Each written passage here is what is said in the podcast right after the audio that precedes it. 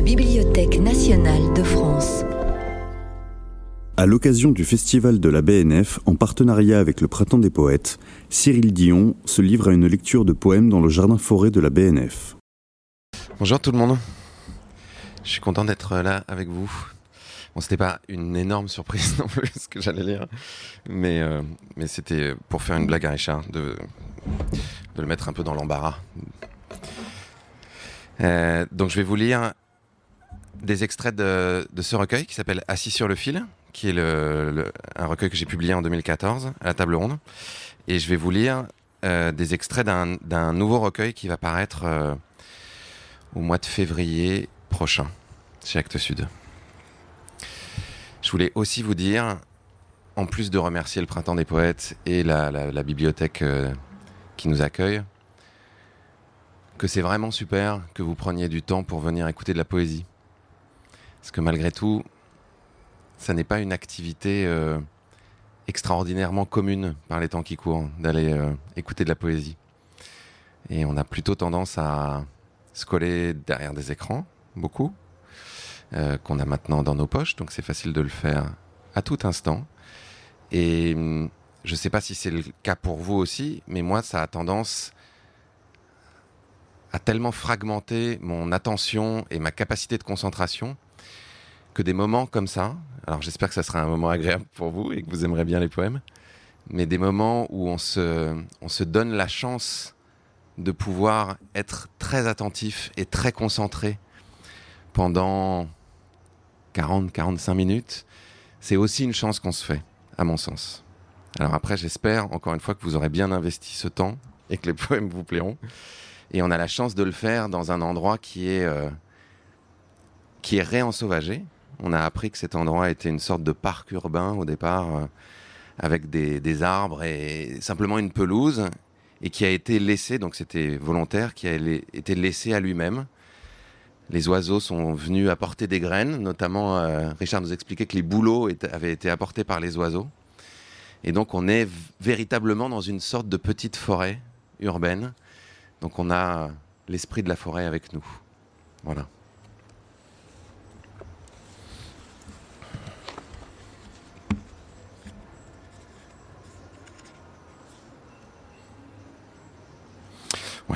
Je suis en train d'hésiter. euh, Mais je vais commencer par celui-là.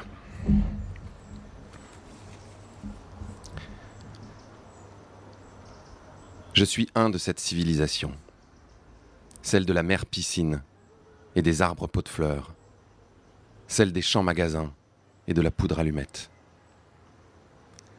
À ce monde j'appartiens, celui des larmes vides et des implants capillaires, des enfants gadgets et des pensées télé. Je suis un des baraques interminables et grises, du lait médicalisé. Je suis un des trains et de la ferraille fracassante, des boîtes qui roulent et des putes officielles. Je suis un des carcasses et des corps gras, des chairs décharnées et des liposuctions. Je suis un des plaines d'asphalte au tronc cimenté, des plaines vertes au tronc de chêne et d'olivier. Je suis un de la terre chaude qui couve les graines et des racines chimiques. Je suis un des baiseurs d'enfants. Je suis un des saints ascètes. Je suis un des poches gastriques et des ballons d'alcool. Je suis un des miséreux. Je suis un des carnes de soie et de satin. Je suis un des vieilles au foulard noir. Je suis un du frisson de froid, de faim et d'émotion. Je suis un de l'autre versant des neiges. Je suis un de tous et d'aucuns, comme une gangrène, de ceux qui me peuplent comme un oracle, de ceux que j'embrasse et que je représente, moi, qui ne suis que moi seul.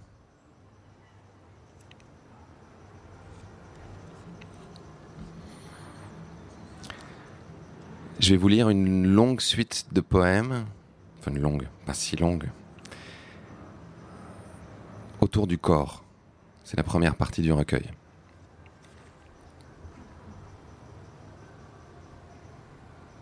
Corps, chant délicieux et argenté, signe protubérant que l'on peut aimer être un corps. Je suis un corps. Corps juvénile. Mes mains sont petites et fines. Il est aisé de voir qu'elles n'ont jamais tenu de pelle, de charrue, de couteau. Elles sont simplement blanches et fragiles, comme si leur existence se réduisait à écrire et à penser. Mes bras sont menus, indolents de ne pas être abîmés par l'effort. Mon torse est mince, devancé par les rebonds de mon ventre, surmonté des os de, ma poitrine. Mes jambes seules semblent retenir la force timide de la nature et des kilomètres. Couché, je ne suis que présence vibrante, hésitant à jamais me relever. Corps né d'un corps. Il faut te suivre, luisante et fraîche, s'abreuver de ton lait, perdre sereinement tout courage et saigner sous le poids de tes mamelles. Mère. Corps d'amour. Aimer dignement être un corps. Sur chaque pore, penser, de ses paumes, de ses doigts, rythmer le sexe et le séant, penser, orteils et cou, oreilles et genoux, tenir les morceaux de soi-même, penser chevilles et cuisses, ventre, nez, formes et irrégularités, penser debout, assis, à genoux, poitrine et cœur, bouche, lèvres pincées, penser le mépris, l'odieuse brutalité, le viol, penser encore, sentir le mou, le dur, le mauvais, redevenir simple, crier, exulter le passé, ne laisser que la chair régénérée, offerte à d'autres mains, à d'autres langues, à d'autres sexes, choisi, amoureux, indompté.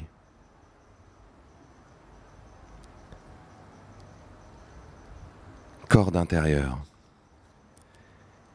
Derrière les bruits mécanisés existe sans doute l'écoulement d'une eau plus réelle, le chant d'un être chaud.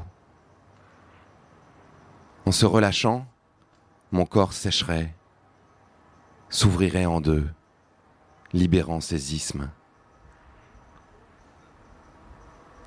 Corde extérieure.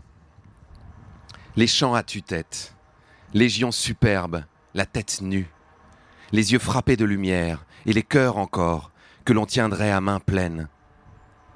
Les chants ici, les chants à foison, mes jambes lancées comme on dévore l'horizon, mon visage baigné des cajoleries de l'aurore. Les chants, glorieux chants, les chants encore, leurs tambours qui crissent et se brisent à mesure que mes jambes se lancent à travers champs.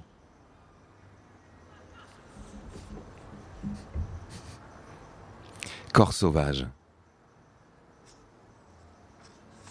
Non, corps médiatique, on va faire plutôt.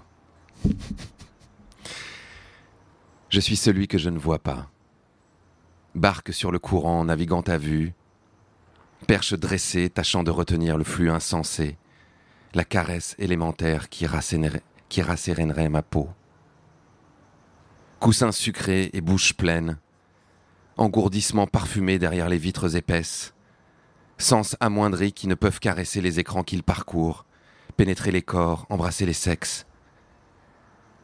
Ciment amer qui délimite les frontières entre moi et moi. Curieuse sensation de ne plus connaître le simple goût des fruits. Rire salvateur qui domine tout, éclipse tout, ignorant les tours et la peur, rugissant aux cimes des forêts. corps d'apparat. Lisse et parfumé, là de n'être plus rien que l'apparence élémentaire. Corps secret. Cruchon d'argile, il est un secret que je déposerai en ton sein, s'écoulant sur ton eau noire, paroi contre paroi. Couche de soie, caresses qui te furent destinées. Pour quels yeux? Pour quels yeux ces ombres tachetées qui courent encore toutes droites dans l'esprit de l'enfant?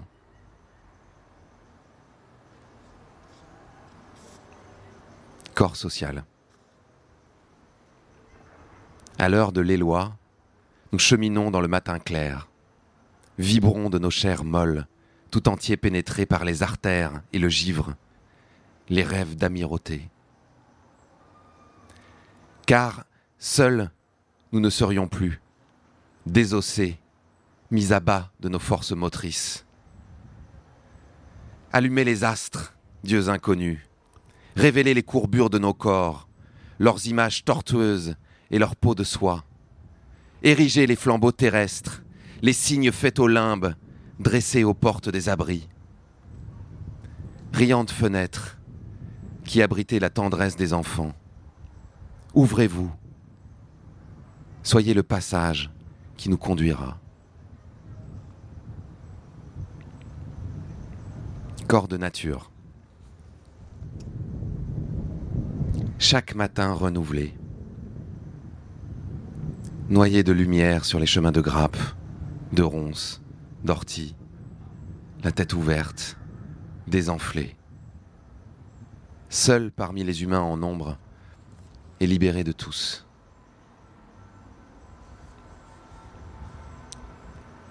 Corps de lumière. À chaque pas, comme un geyser, je luis, incandescent, parmi eux, unique et semblable, tout juste arrimé à leur cœur. Corps pourrissant. Il est gay celui-là. Le soir tombe au-delà des prairies. La nature n'a de cesse de pousser, d'éloigner les ombres et la sécheresse. Ces rameaux n'ont que faire des guerres, ne se soucient pas des morts. Au-dessus de chaque branche tombe la lumière crue, sauvage. En dessous, la mousse dévore l'écorce. Au pied du tronc, la terre humide détrempe mon pantalon. Herman est mort, tandis que je regardais son visage émacié. Jamais tu ne fus si beau, Herman. Jamais je ne pus te contempler dans la quiétude assourdissante. Je ne vois pas encore de verre dans tes cheveux, mon vieil ami, mais je sais que dans un instant, ils viendront.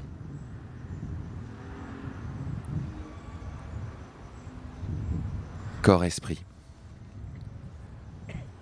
Je ne suis pas cette chair, et je la suis tout entière. Je ne suis pas ces mains, ni cette bouche, que je touche. Je suis le rayon qui les traverse, la poussière livrée au vent. Je suis ses oreilles et je ne les suis pas lorsque la musique jaillit. Corps souverain. Chaque jour bouleversé d'exister. Combien de jours?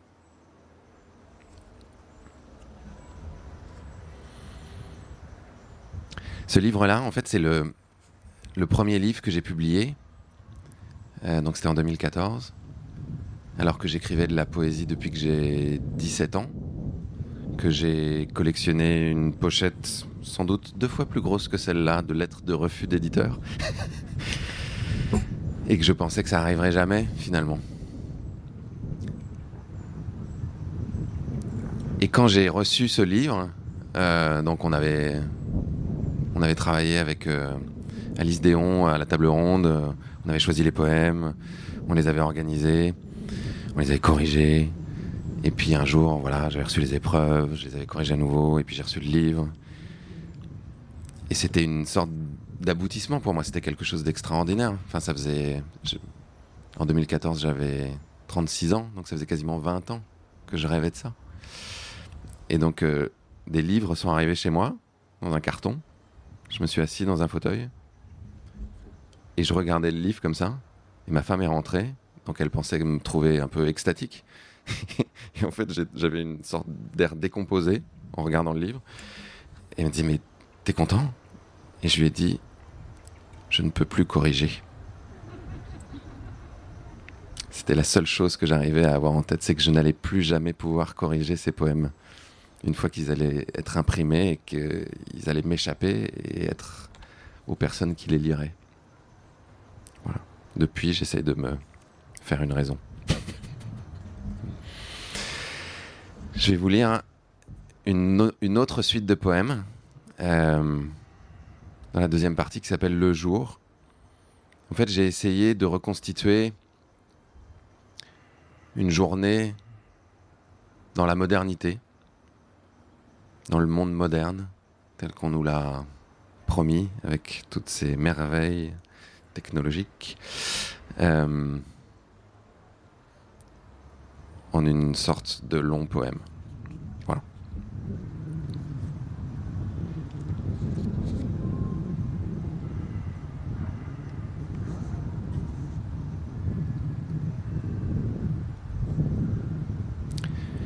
21 heures. Boulevard, piéton, moteur. Sous l'huile des réverbères, les chiens chantent et les hommes sautillent. À l'heure du couchant, deux marches encore nous séparent de l'inséparable nuit. L'obscur velouté n'est plus qu'un goupillon décharné. L'odeur infecte ne nous trouble plus, elle nous colle à la peau. Triste sentiment dans cette cage, triste amendement à notre ignorance. Certains diraient que le doucereux servage n'est que le fruit de notre assentiment. 21h30. Ciel. Retour à la lune et aux contemplations. Je me souviens du soleil qui frappait doucement les blés. 23 heures. Couché affranchis des parois claires et au contact des roches noires, de leur rugosité, prêts à plonger dans l'eau glacée, libres de l'excitation interminable et des spasmes urbains, riches de la solitude et du dépouillement. La marée seule pourrait expliquer l'insatiable migrant que je suis. Six heures aube chantée. Ragaillardi, sur le fourré moins vaste et près de l'espace nu. Chant retrouvé. 6 heures 2. Perle gagnée au sommeil, lorsque la garde de l'étau s'est effacée. Parole sans surveillance. 6h30. Construit sur une pente d'argile, aveugle à notre propre mécanique, chacun de nos pas ajoutant au péril et à l'inconnu, enveloppé de strates, fabuleuses strates, prisonnier des ancestrales pensées qui pourraient provoquer la mort, qu'il est curieux que nous soyons ainsi. 6h40 communier à ce monde est tout ce que je désire. Dans l'étreinte fangeuse, comme dans l'étreinte bénie. 7h30, métro, peuple souterrain. Que chercher parmi les lignes parallèles et les voies enrouées de travail? Le salut n'est-il pas dans les feuilles vertes et l'instantané de l'amour? Le sol aride n'accueille-t-il pas la tige grasse? 7h40, métro. Sommes sur la ligne mouvante qui nous conduit à la ville. Tentation de l'espace qui s'étend en contrebas et dont les pans s'offrent à nos yeux bleus de sommeil. Espoir déçu d'une existence qui promettait l'insensé. Confuse gravité qui ne trouve d'autre voie que cette banale résignation et cette présence morne épuisement programmé de nos cellules, micro-organismes usés de chagrin et de courses vaines. 8 heures. Des ressorts de la fatigue, comment sortirais-je Du roulis de ce train dont il me faudrait sauter pour revivre sur la terre nue.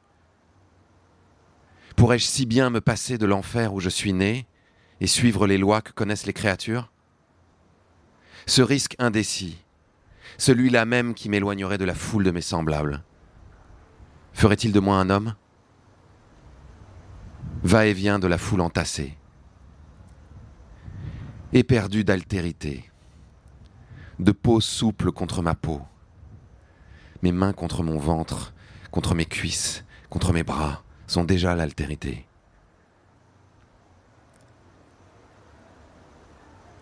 Huit heures cinquante, couloir au pas. Il ne s'agit pas de survivre ou de monter des murs. Il ne s'agit pas de vivre, mais d'inventer un espace hermétique à la pensée, imperméable à l'existence qui se tient sous les vestes et les cols. Il s'agit d'un brûlot qu'on nous retira en silence lorsque nos mains étaient faibles et nos doigts encore débiles.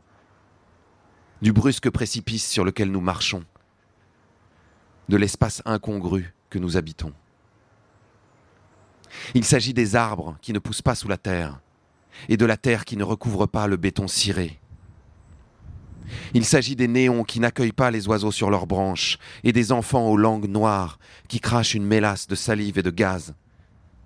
Il s'agit d'un trou où les fûts s'empilent, où les hectolitres sont pissés. Il s'agit d'oublier un instant ce train et d'arrêter la machine que nul ne peut plus, ne peut plus arrêter. Il s'agit d'imaginer une vie que nous pourrions imaginer.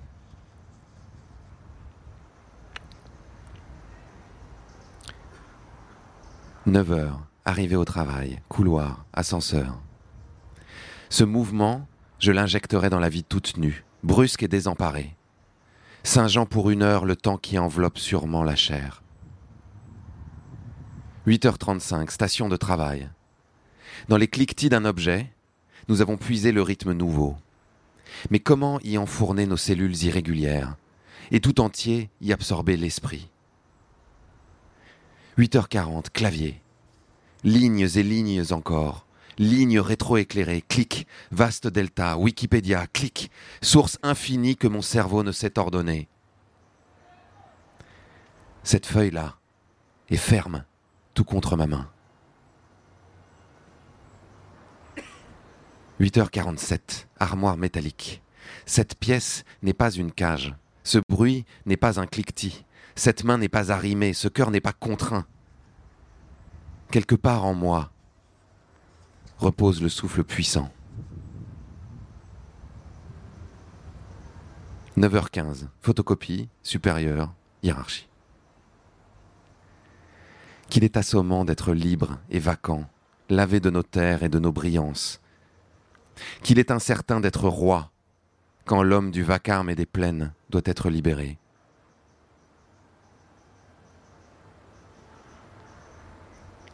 Dix heures, machine à café et couloir gris. De nos petits univers et de leurs lois anodines, nous sommes les garants. Du jet de pierre et de l'étonnante douceur. Pourtant, si peu de ces brins nous seront familiers lorsque nous disparaîtrons de l'horizon des buts. 13 heures, plateau repas et scène de mastication. Lorsque l'angoisse est plus forte que la vie qui la contient et que les plaques s'entrechoquent.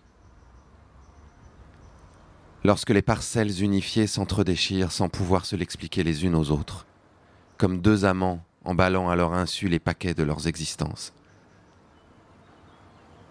Lorsque les poitrines se tiraillent et que les cœurs se tordent, que les genoux plient comme une main tâchant de s'arracher à une jambe, comme une poule refusant d'accoucher de son œuf. Lorsque je suis à nouveau tremblant et que les larmes affleurent sans cesse, comme pour signifier l'émerveillement. Lorsque ma peau délimite à gros traits un territoire ignoré, que de longues minutes ne suffisent à parcourir. Lorsque l'espace que je contiens est aussi vaste que l'espace qui me contient. lorsque la solitude n'est plus un fardeau, mais une grâce à partager sans mesure.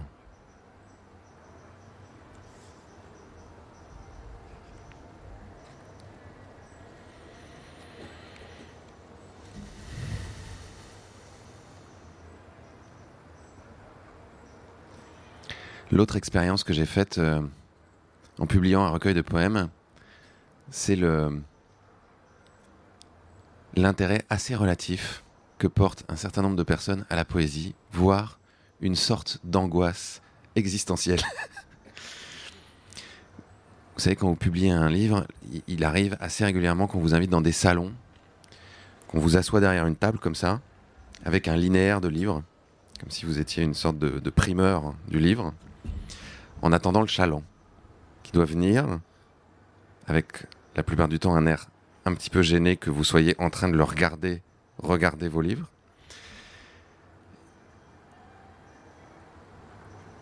Et que cette personne décide ou non de vous, l'acheter. Et il se trouve que je me suis retrouvé dans un festival où on m'avait, donc j'avais uniquement ce livre de poèmes, et on m'a collé à côté de François Morel qui avait une notoriété un tout petit peu plus importante que la mienne, et qui avait devant sa table une sorte de queue interminable de personnes qui venaient faire signer leurs livres. Évidemment, il y avait absolument personne devant ma table. Et donc, de temps en temps, les gens qui étaient dans la queue, qui s'ennuyaient un peu, jetaient un coup d'œil en se disant Qu'est-ce qu'il fait celui-là C'est quoi? Et qui regardaient. Et puis parfois, ils prenaient le livre comme ça. Et je leur disais C'est de la poésie. Ils faisaient Ah Tout ça pour vous dire que je suis extrêmement heureux que vous n'ayez pas peur de la poésie aujourd'hui.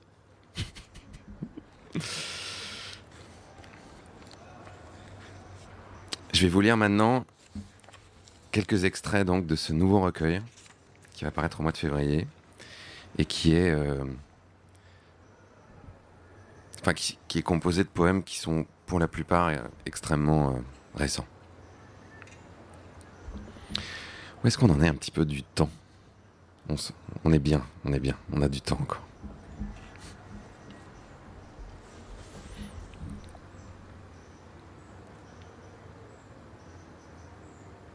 Éperdu de satin, habillé de harde et d'orfèvrerie, émietté, consumé. C'est ici que notre histoire débute, en ce jour précis alors que l'abîme ne fut jamais si proche. Basculé sur un coussin de soie, les yeux hagards et le ventre gras. Entouré des millions d'enfants d'Afrique, des paysans des steppes, des Indiens des forêts, des employés d'entreprise, de la souffrance étrangère et de l'inavouable communauté de destin qui les réunit.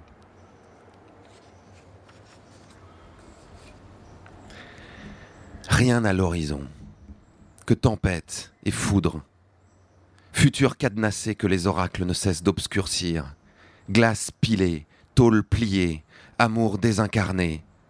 Nous ne voulons pas de ces écrans qui vomissent burgers, bagnoles, baskets. Nous ne voulons pas de ces stupides hangars de tôle colorée autour duquel tournent les SUV et les arcs autoroutiers, bandés de tonnage et de cubes tractés.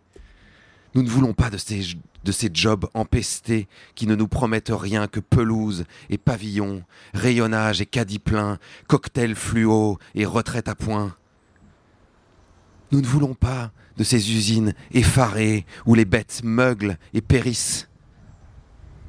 Nous ne voulons pas de ces champs gagnés sur les troncs et de ces chaînes qui crissent. Pas de ces machines hurlantes qui fracassent les, les, les manteaux d'écorce. Non. De tout cela, nous ne voulons rien.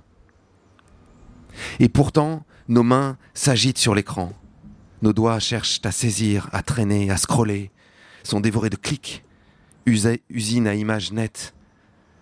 Et bon sang, que de saisons passées, le cul sur un canapé, à dilater nos pupilles, à coups de like et de match et de swipe et de tweet, accélérant les battements, assourdissant les tics qui défilent et qui rythment d'autres clics, signaux lancés aux bras invisibles qui creusent, portent et assemblent, aux bras qui façonnent, découpent et agglomèrent, aux robots qui scannent, aux chauffeurs qui livrent, aux livreurs qui sifflent, aux clients qui jouissent et déchirent enfin le carton numéro 20. Parce que quand même, putain, on le vaut bien. Je le vaux bien.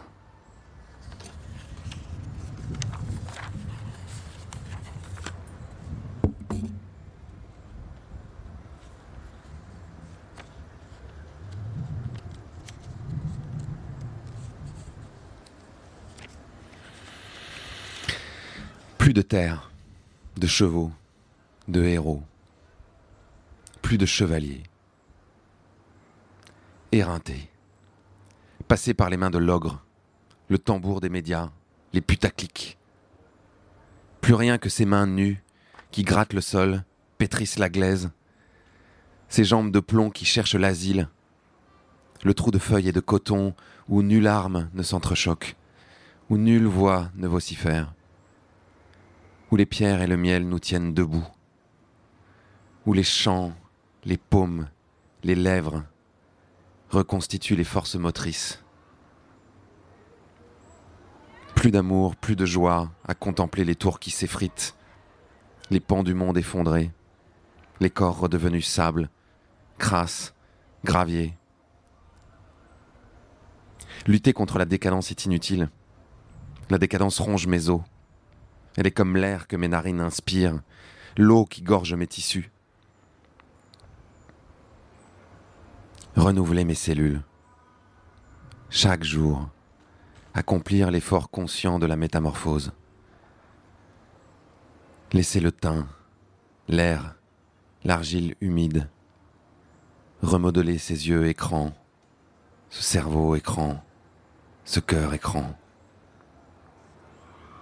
sans cesse rappeler les éléments du désastre, divertir l'angoisse dans le giron coloré d'une surface rétroéclairée,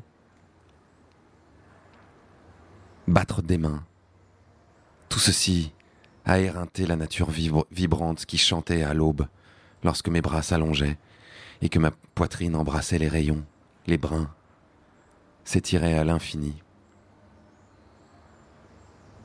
Je veux m'y plonger à nouveau et redevenir celui qui criait, rose et gluant, redevenir cette larve bénie, ce terreau innocent, augmenter du savoir et des blessures par milliers.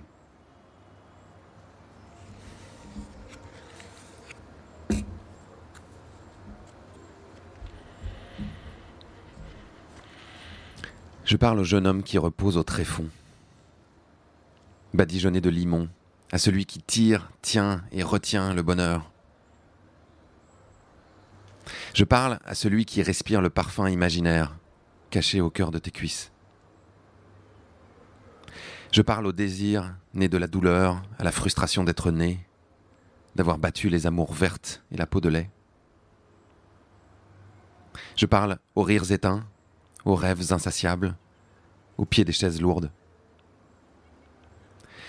Je parle à celui qui me susurre sans cesse un, un amour sans objet, aux mille objets obsédants.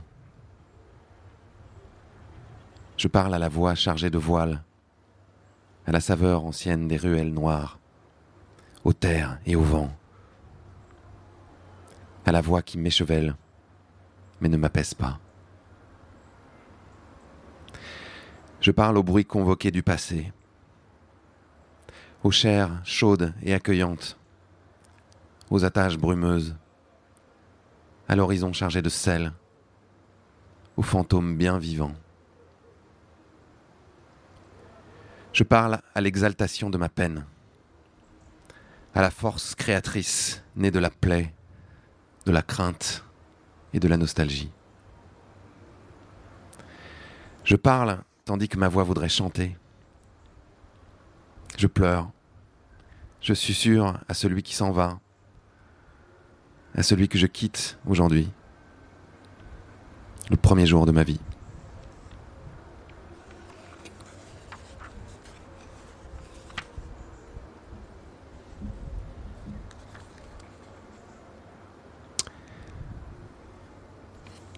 Le chemin court, je ne le connais pas. Je ne connais que l'excédent de terre, la lune, les trains ratés, le tas de pierres que l'on monte, les mains ensanglantées, et l'horizon, toujours à l'horizon. Le chemin droit, je ne le connais pas. Je ne connais que les lacets, les cul-de-sac, la fin du jour à genoux, la langue sèche. Je ne connais que les artifices, les oripeaux qu'on abat, un à un. Le chemin plat, je ne le connais pas. Je ne connais que les toboggans, les vertiges, le souffle étranglé, les pentes à droite à soulever les peines, à creuser les torrents, les creux où l'on s'enfonce, les sommets où s'étourdir. Je ne connais que l'effort. Le chemin noir, je ne le connais pas. Je ne connais que les lueurs, les faibles éclats, l'étoile lointaine, la lumière qui aveugle, inonde, le soleil brûlant. Je ne connais que le feu qui s'échine, faiblit, meurt et renaît.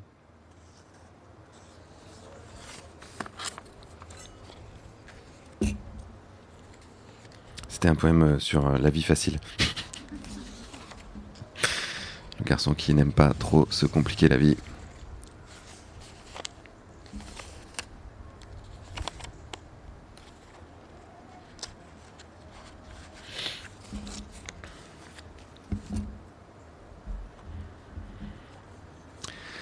Ah, ça, c'est un poème sur. euh, Je vais juste dire que c'est un poème qui n'est pas beaucoup d'actualité en ce moment, mais qui va sans doute le, redeveni- le redevenir très vite. Ville-musée, monde-musée, musée à ciel ouvert, musée qu'il faut parcourir à chaque temps de vacances, musée qu'on paye, musée qu'on oublie, musée mur et musée fenêtre, musée clochard qui pue, musée vitrine, musée église et musée gare, ferme musée et animaux de croisière, route musée, musée camp, musée bidonville, musée taudis, où les humains s'entassent, où la merde est exotique et fraîche. Musée, château et musée pont, musée galerie, musée bouffe, musée boutique et boutique musée. Boutique à ciel ouvert, boutique éventrée, gare boutique, boutique aéroport et boutique train, ballotté, enivré, la queue à l'air, la main sur le portefeuille, boutique avion et boutique route, boutique parc et boutique mur, là où s'échouent les pas, boutique iPhone, boutique magazine, boutique télé, clic, boutique écran, où traînent les pensées, où trônent les fragments, boutique, boutique, boutique, musée, musée, musée, pub, pub, pub, corps pub et mur pub, pub pensée et pub choix, pub roulante et pub accrochée, pub qui jaillit d'un clic, pub impensée, pub ingérée, pub intégrée, pub qu'il faudrait inventer, publicité.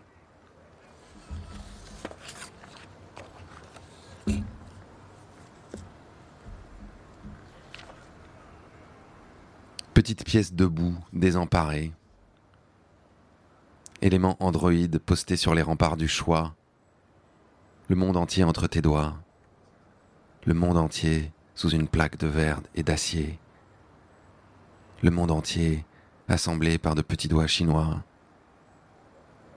Petite pièce debout. Qu'as-tu encore fait?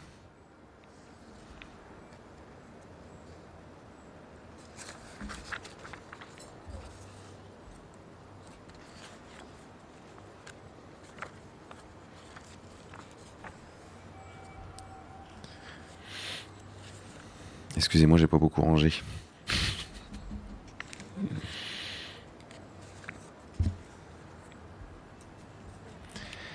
Curieuse région de nos esprits, curieuse contrée, troublée par l'absence, douloureux éveil de nos instants de voyage. Dieu sait que nous voudrions qu'humain signifie tragique et désespéré. Dieu sait que l'huile onctueuse coule toujours sur les noix et sur le visage des enfants.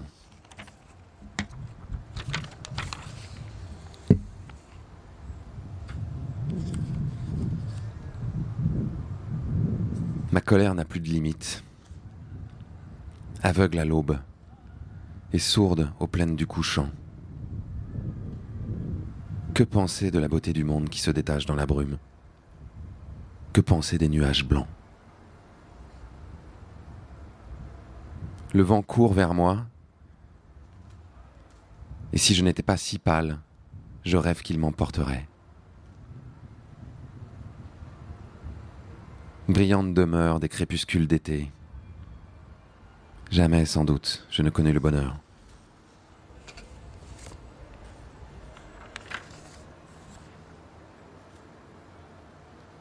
Oh la faiblesse des corps lorsqu'un certain mal les ronge. Oh la fragilité de la vie que nous n'avions pas vue au temps de la puissance. Oh l'heure tardive qui ne permet plus de pleurer. La brûlante tâche que de savoir mourir en paix.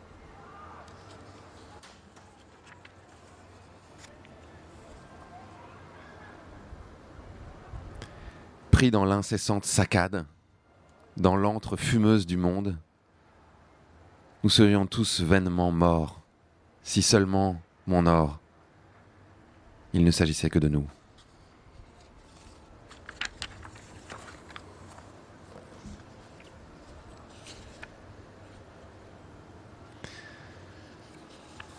Nos os étaient courts et tout aussi solides que les autres. Nos chairs étaient fraîches, innocentes du bonheur comme de la souffrance. Notre vieux monde était là. Rien qui ne puisse le bouleverser, mais rien qui ne soit véritablement impossible. La terre de nos ancêtres tremblait sous nos bottes. Elle gémissait. Nous ne savions qu'en dire jadis. Et nous n'en savons guère plus.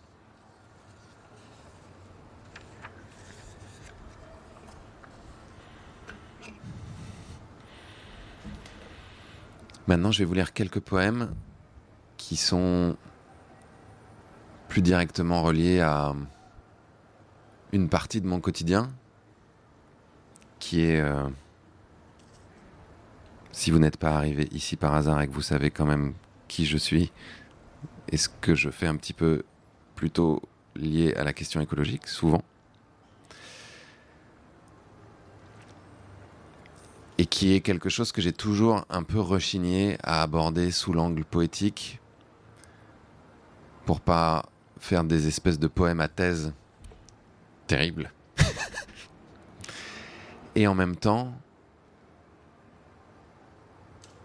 c'est extrêmement difficile d'être traversé par des émotions aussi fortes que celles qui nous traversent, confrontés à la possibilité de voir cette planète devenir en partie inhabitable, de voir des espèces disparaître à une vitesse effrénée, sans chercher aussi une forme d'exutoire ou de réconfort ou de canal d'expression à travers la poésie pour euh,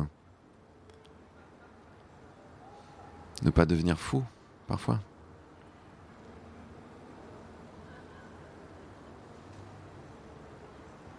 Voilà. Sur ces bonnes paroles.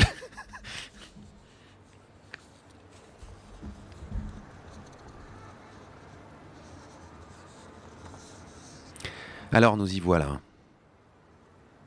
Le plus grand défi de tous les temps. Qui pour mobiliser le courage?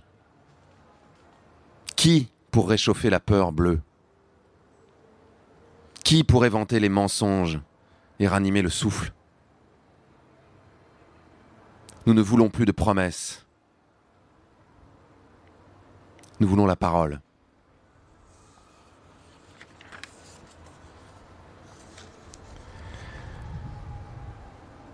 Nous avons fait un rêve. Le monde n'était plus nôtre, n'était plus terreur et meurtre, n'était plus champ de bataille. le monde était monde. À nouveau. Les arbres majestueux, les enfants sereins, le chant des bêtes qui s'ébrouent. Nous pouvions toucher cela,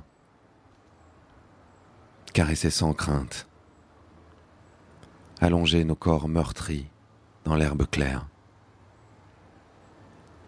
Plus de chars pour abattre les forêts, plus de gaz pour asphyxier les mers, plus de promesses lancées en vain, un couteau entre les dents. Des larmes versées refleurissaient les champs. Des luttes s'écroulaient les tours. Nos doigts s'enlaçaient. Nous avons fait un rêve. Nous ne pourrissions plus derrière des écrans ludiques et colorés. Nous ne vomissions plus l'abject collier. Nous ne vendions plus nos bras, nos cerveaux, à la promesse du repos, du divertissement, des supermarchés. Nul fouet à l'aube ne nous faisait nous dresser.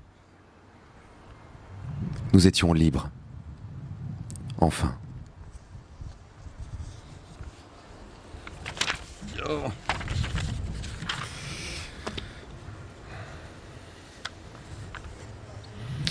Encore deux. Et ce qui est terrible, c'est qu'il y en a un qui va falloir que je retrouve là-dedans. Alors qu'il y a énormément de vent.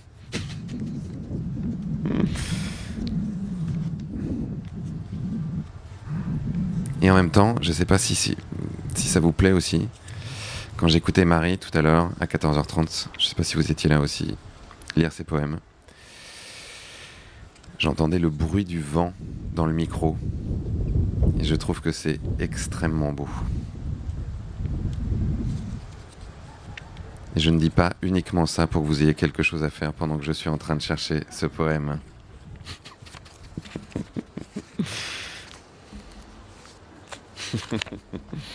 que je ne trouve absolument pas.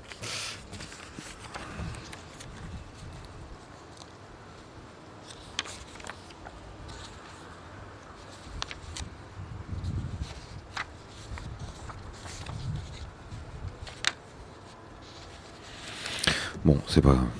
On va faire autre chose. On va faire celui-là.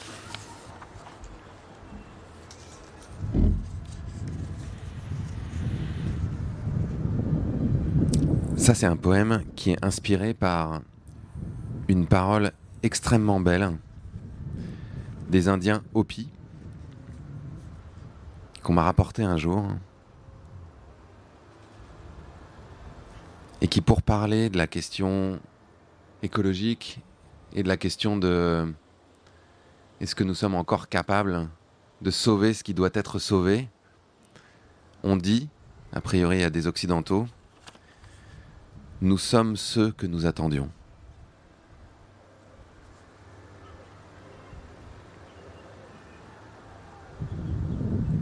Sommes dressés aux cimes des arbres et à l'orée des villes, ceux qui forment la vague et tiennent les flambeaux, ceux que l'amour a conquis, détournant nos regards des montagnes d'or et des rivières de sang, nous sommes ceux que nous attendions.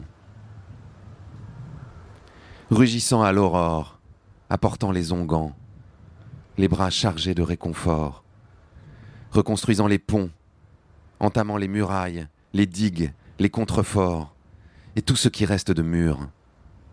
Rien ne saura altérer notre soif, ni décourager notre joie. Nous sommes ceux que nous attendions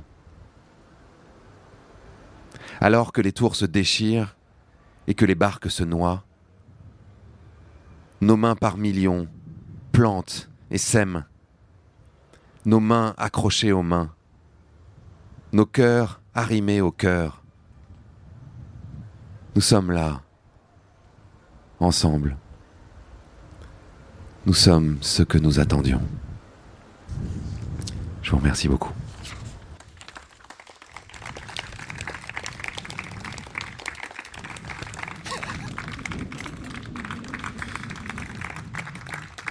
Et je ne vais plus bouger.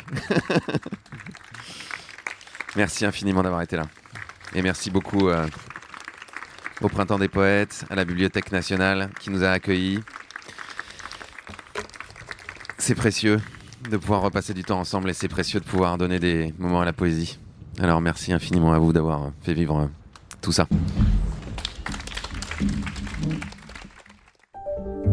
Vous venez d'écouter un podcast de la Bibliothèque nationale de France. Retrouvez les conférences, rencontres et créations de la BNF sur toutes les plateformes de podcast ainsi que sur le site bnf.fr.